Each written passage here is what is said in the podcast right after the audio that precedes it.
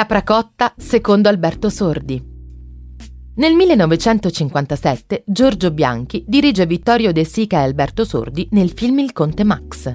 Nella pellicola un edicolante vuole entrare a far parte dell'aristocratico mondo di Via Veneto e per farlo si fa aiutare dal Conte Max, un nobiluomo squattrinato. L'opera inizia con Alberto che riceve 25.000 lire dallo zio per andare a passare il capodanno a Capracotta, a casa del nonno, citando così una delle note località turistiche dell'Appennino.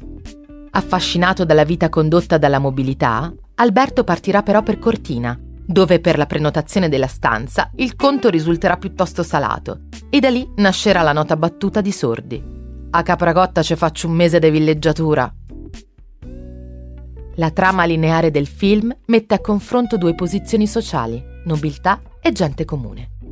E con questo passaggio il piccolo paese, già conosciuto all'epoca come un fiore all'occhiello naturalistico della penisola, viene così elogiato dal cinema e definito come la cortina degli Abruzzi.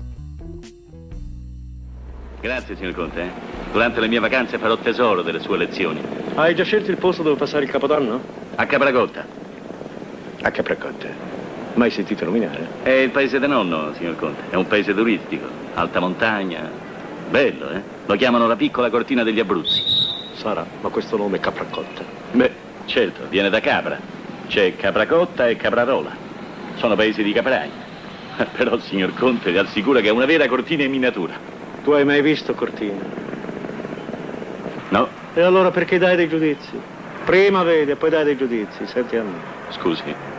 Eh, ha ragione, signor Conte. A me piacerebbe molto viaggiare, conoscere gente più elevata di me. Ma lei sa la mentalità di mio zio? È tranviere e mi manda a Capracotta.